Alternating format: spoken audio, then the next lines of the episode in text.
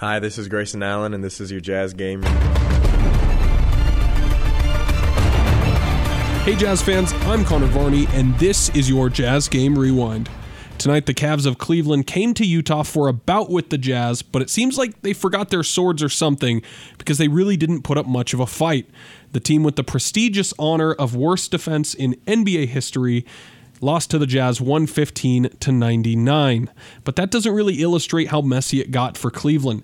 The Jazz had a high lead of 38 at one point, and they coasted for most of the game. The game was close back and forth in the early going, and we're going to send you to David Locke and Ron Boone in the late first quarter with a score of 16 to 18 Jazz. Crowder, nice ball fake on a pass, lobs into Favors. He'll take all the eggs and all the bacon.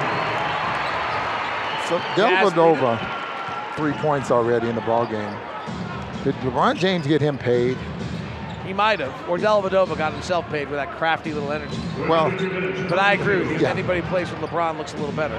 Cameron Payne corkscrews the shot up into the basket, circles around and back out, almost defying logic. So a- Rebound comes down to Crowder. corkscrew of a shot, then a corkscrew of a ball going in and out of the rim. Yes. Grayson Allen kicks to the corner. Korver heavily guarded, fires the three, no good. Kyle playing against his old team as well, but not many familiar faces. Payne was just cut by Chicago recently after being let go by the Thunder. He's trying it again. His big steps to the basket, a foul on Grayson Allen.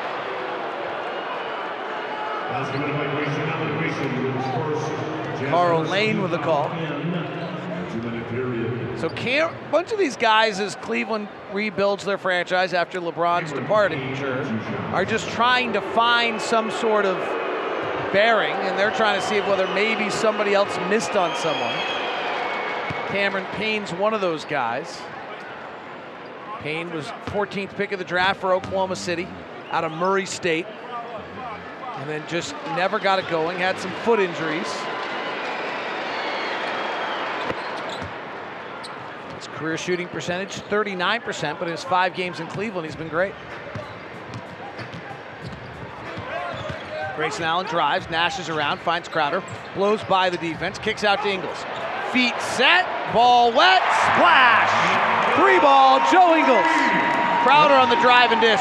Coach Drew talked about defending the three-point line, but you cannot defend it the way the Jazz break you down. Here comes Clarkson into the paint, puts a shoulder into Ingles, dives swoop, no good. Tip, follow, no. Ball's loose. Korver comes down to get it. Jazz lead it 23 to 18. Ingles, high pick with Favors. They're the best pick and roll combination the Jazz had last year. Right side Crowder, they're giving him airspace. He says, All right, I'll shoot and I'll hit. Another three for the Jazz. Jae Crowder ball fake, jab step. The guy never came back toward him, and so he just, All right, I'll shoot. Yeah, four threes already in the first quarter. Clarkson trying to go up and under over Favors, kicks back out to Dellavedova. Clarkson's a little bit of that pass last resort kind of guy. Going one on one here, will fire and hit. He's second leading scorer on this team, so he's looking to score, looking to shoot the basketball the majority of the time. 26 20. I guess you're counting Kevin Love. Kevin Love, yeah, he's Crowder breaks games. at the 45, a lot of contact on the drive and draws the foul. I guess I don't assume Kevin Love's on this team. No, I guess not. You know, he only played four games, but You are correct, though.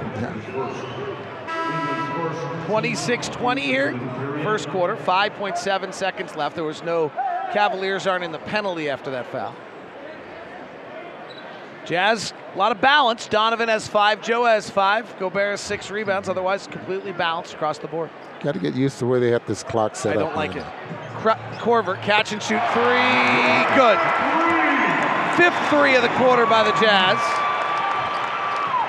They defend Clarkson, who fires up and misses from the left side. Well, the Jazz just kind of very systematically walked themselves out to a nine point lead here in the first quarter, 29 20 on the Jazz Radio Network. Now, the Jazz would continue to coast after that first quarter. They took that nine point lead and turned it into a 33 point lead after three, outscoring Cleveland 64 to 40 over the second and third quarters. For the Jazz, the starting lineup played really well tonight, and the player of the game honors are going to be split between three key players. The first and second are obvious. Donovan Mitchell had 24 points. He shot 9 of 15 from the floor, and he had 4 assists as well. While Rudy Gobert continued his stretch of strong play, in just 26 minutes, he put up 19 points, had 15 rebounds, 5 assists, 2 steals, and 2 blocks. The Frenchman just stuffed the box score there. The third player who gets the mention tonight is going to be Royce O'Neale.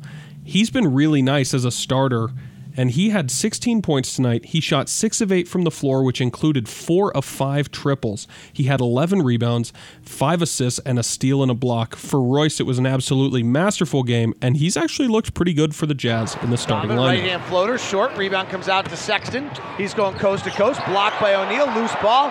Crowder picks it up, outlets to O'Neale on the right side. Three on two. Donovan's open. He'll fire a three. Pow!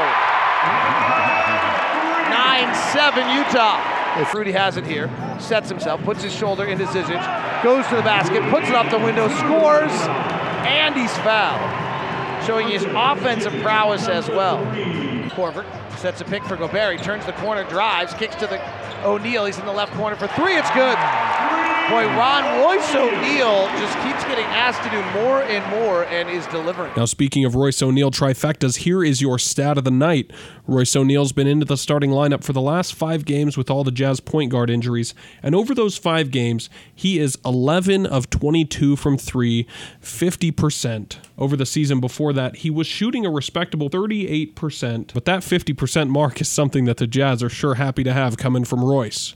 Now, while Royce O'Neale held down the wing for the Jazz, the Cavs' starting lineup prominently features two former Jazzmen in Alec Burks and Rodney Hood, who made their first return back to the Vivint Smart Home Arena after being traded to Cleveland. With the 12th pick in the 2011 NBA Draft, the Utah Jazz select Alec Burks from the University of Colorado. Finds the trailing AB to the rack, pop and hammer. AB collapses, kicks to the corner. AB for the lead.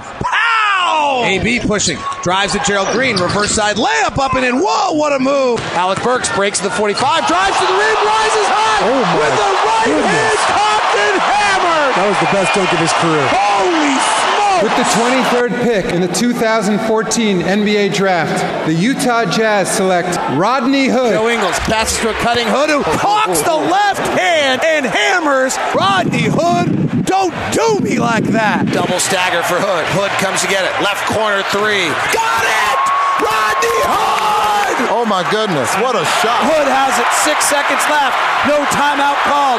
Hood goes to the front court with two. Rises, fires, hits with 0.8 seconds left.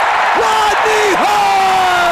It wasn't quite the return performance they hoped for, I'm sure. Rodney Hood played 16 minutes, had four points on one of six shooting, while Alec Burks had six points on three of 11 shots. With the win tonight, the Jazz moved to 26 and 21 on the season. They've won six straight games and 12 of their last 16. This team is clicking on all cylinders, and you've got to get in on the action. Come down to Vivint Smart Home Arena on Monday night, where the Jazz take on the Portland Trailblazers in a matchup that's sure to matter for playoff standings and position.